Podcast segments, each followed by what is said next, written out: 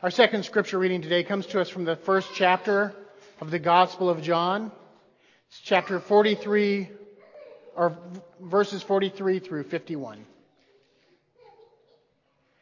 The next day, Jesus decided to go to Galilee. He found Philip and said to him, Follow me. Now Philip from Bethsaida, the city of Andrew and Peter. Philip found Nathanael and said to him, We have found him about whom Moses in the law and also the prophets wrote. Jesus, son of Joseph from Nazareth. Nathanael said to him, Can anything good come out of Nazareth? Philip said to him, Come and see. When Jesus saw Nathanael coming toward him, he said to him, Here truly is an Israelite in whom there is no deceit. Nathanael asked him, Where did you get to know me? Jesus answered, I saw you under the fig tree before Philip called you.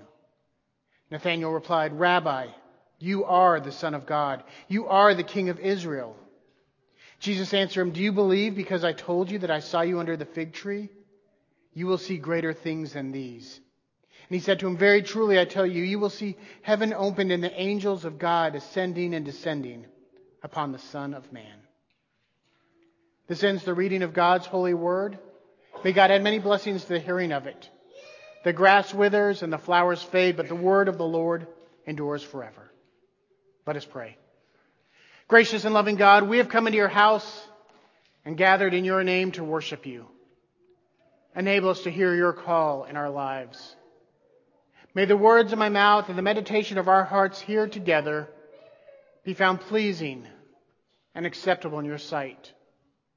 Our Lord, our rock, our Redeemer. Amen. Friends, last summer, the last Marvel movie came out. And in case you haven't picked up, I'm a big geek. I've, I've uh, freely admit this. I've thought about starting a website called The Geek Shall Inherit, kind of a play on the biblical terms. Um, and so I try to see all the Marvel movies because they're fun. And the, the critics and the people in Hollywood have tried to predict when Hollywood or when Marvel would have their first big fail. Because so far, everything they've done has been a huge hit.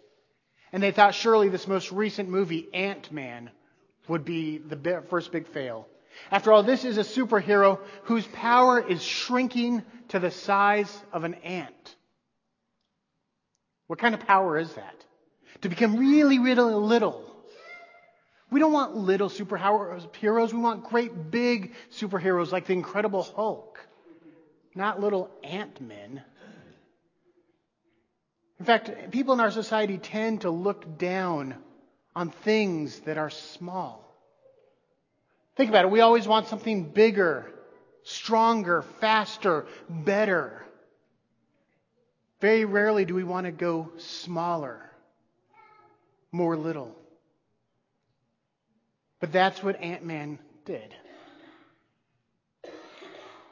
I've always felt called to smaller church ministry.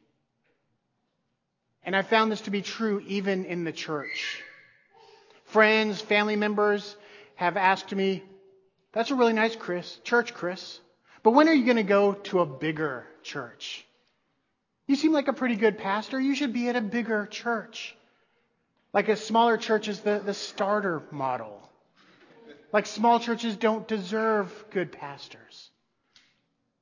But I appreciate small churches. Yes, there are things I'm envious about bigger churches. I envy their budgets of that we can't even imagine. I, we, I envy them their staff, their programs. They do a lot of things that we just can never do. But small churches do a lot of things that big churches can't do. And that's what attracts me. We could look around this room, and if we think about it, we could tell who is missing. We could tell who is a visitor. We know each other. We love each other. We're a family. You can't do that in a big mega church where there's 20,000 people. I've got a friend who went to a mega church for years, and he said on more than one Sunday, people come up to him and say, Excuse me, sir, are you new here? After attending for seven, ten years. That will never happen here. No one will ever go up to Walter or Joey or Sue or Diane and say, Excuse me, are you new here? Because we see them each and every week. In smaller churches, you lose the anonymity that goes with bigger churches. And there's good and bad that goes with that because we are able to hold each other accountable. I took a class in seminary in cooperation with a field education placement where we all worked in a church. And once a month we went to class and the pastors we worked came with us. And I saw uh, not an actual fist fight, but a pretty strong argument break out between a pastor of a smaller church and a pastor of a larger church. And the pastor of the larger church said, Well, if you're a small church and you're not growing, you might as well be dead.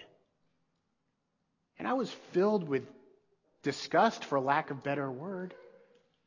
But here we were with the idea that bigger is better. That if a small church isn't growing, if a small church isn't seeking to become a big church, then it's doing something wrong. But the body of Christ is made up of all churches, of big churches and small churches, and everywhere in between. And if we look to Christ, we see that Christ loved small things. Think of Zacchaeus. Zacchaeus was a wee little man, as the song tells us. He was so short that he had to climb a, tree to see Jesus, and Jesus loved him for it. And Jesus said more than once, Let the little children come to me. In our reading from John today, John is calling the disciples, and Nathanael hears about Christ and says, like anything could go, good could come from Nazareth, like anything good could come from that small, podunk little town. It's so small, nothing good could possibly come from it. But we know that Jesus came from it. And if you don't agree that Jesus is at least good, then we have some theological differences to discuss. We see good things coming from small things all the time. They say small things, uh, good packages, small packages contain. Yes, good things come in small packages. Thank you. Uh, that, that small packages beget good things, if you want to put it biblically. Small things can yield great things. We see this time and again. When the disciples were trying to heal a man's child and were not able to, Jesus tears into him. He calls them faithless. He said, If you had the faith of a mustard seed, then you could do anything. And a mustard seed is a very, very small seed. There's an image of it on a fingertip on the screens. But what is amazing about a mustard seed is not the plant that it yields, although the plant could grow to be very big. What's really interesting about the mustard seed is the root system. That's what makes it so powerful. Its roots grow deep, but they also grow very wide. If you plant mustard seeds, they take over the area where they are planted, where they become very hard to uproot because the root system spreads so wide that you can't get them all out of the ground. You could cut them down, but they will grow back because the root system is that powerful, that strong.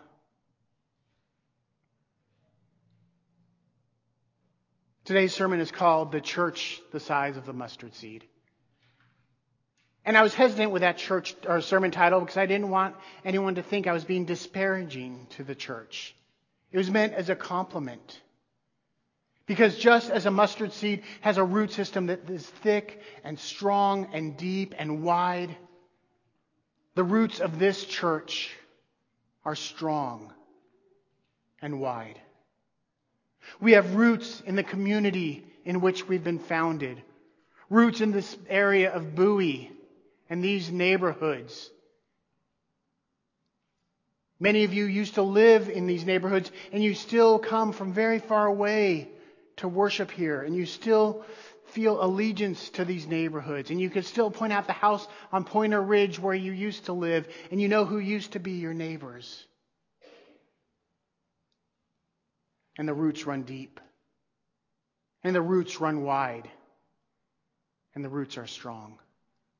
This church has strong roots in helping others This is seen through our work with Warm Nights, through our work with the Crisis Center, through our works in Christmas in April and Mars Hill. We support missions local, national, international.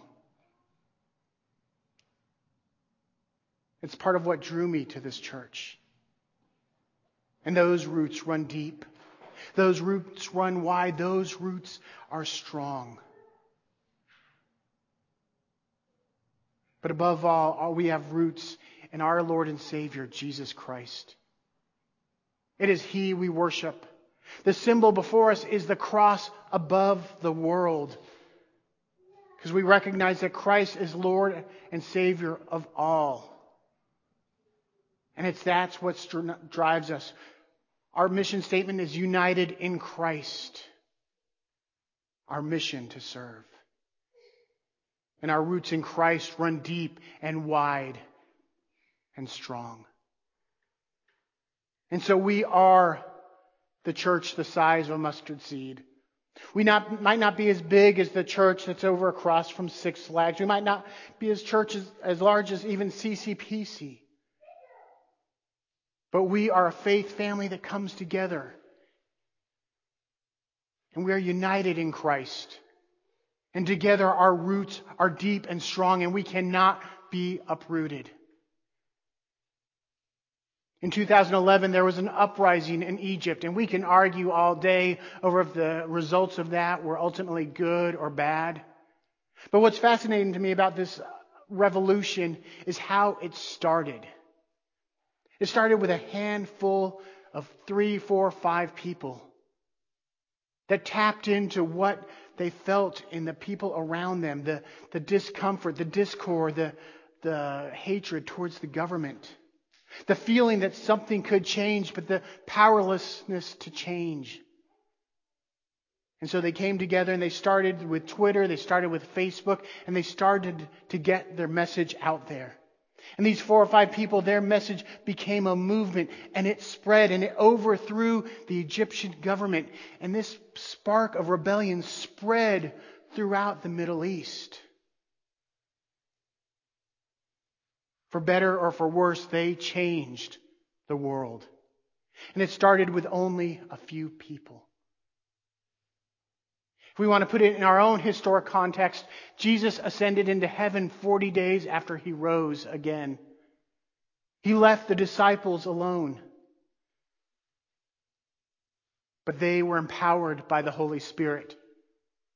They went out to all corners of the world, spreading the good news of the gospel, sharing the love and grace of God, sharing their experiences. And the word spread and the world was changed.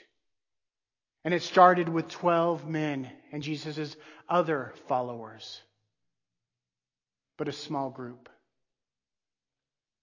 Friends, this might be a small church, but we are not powerless. We are empowered by the Holy Spirit. This might be a small church, but that doesn't mean we can't do anything. We can change the world. We have a message to share and we can share and we can touch people's lives and they can touch others' lives and we together can change the world. Our root system can spread, can grow. We could share the way that Christ has changed us, the love and grace that we have witnessed, that Christ is our Savior. But we can't do it alone. It's going to take every one of us. In a few minutes, we're going to install the board members for this year. And these are people that called to serve this church and serve Christ through serving on the board, for making some of the difficult decisions that the board makes, for sitting through many, sometimes boring meetings. But we are all called. Whether we're a committee chair, whether we're a board member, whether we just show up on Sundays, whatever our level of activity, and we range everywhere in between. We are all given spiritual gifts. We are all empowered by the Holy Spirit. We're all called to follow Christ and to share Christ's gospel and love and grace. And together, we can change the world. Amen.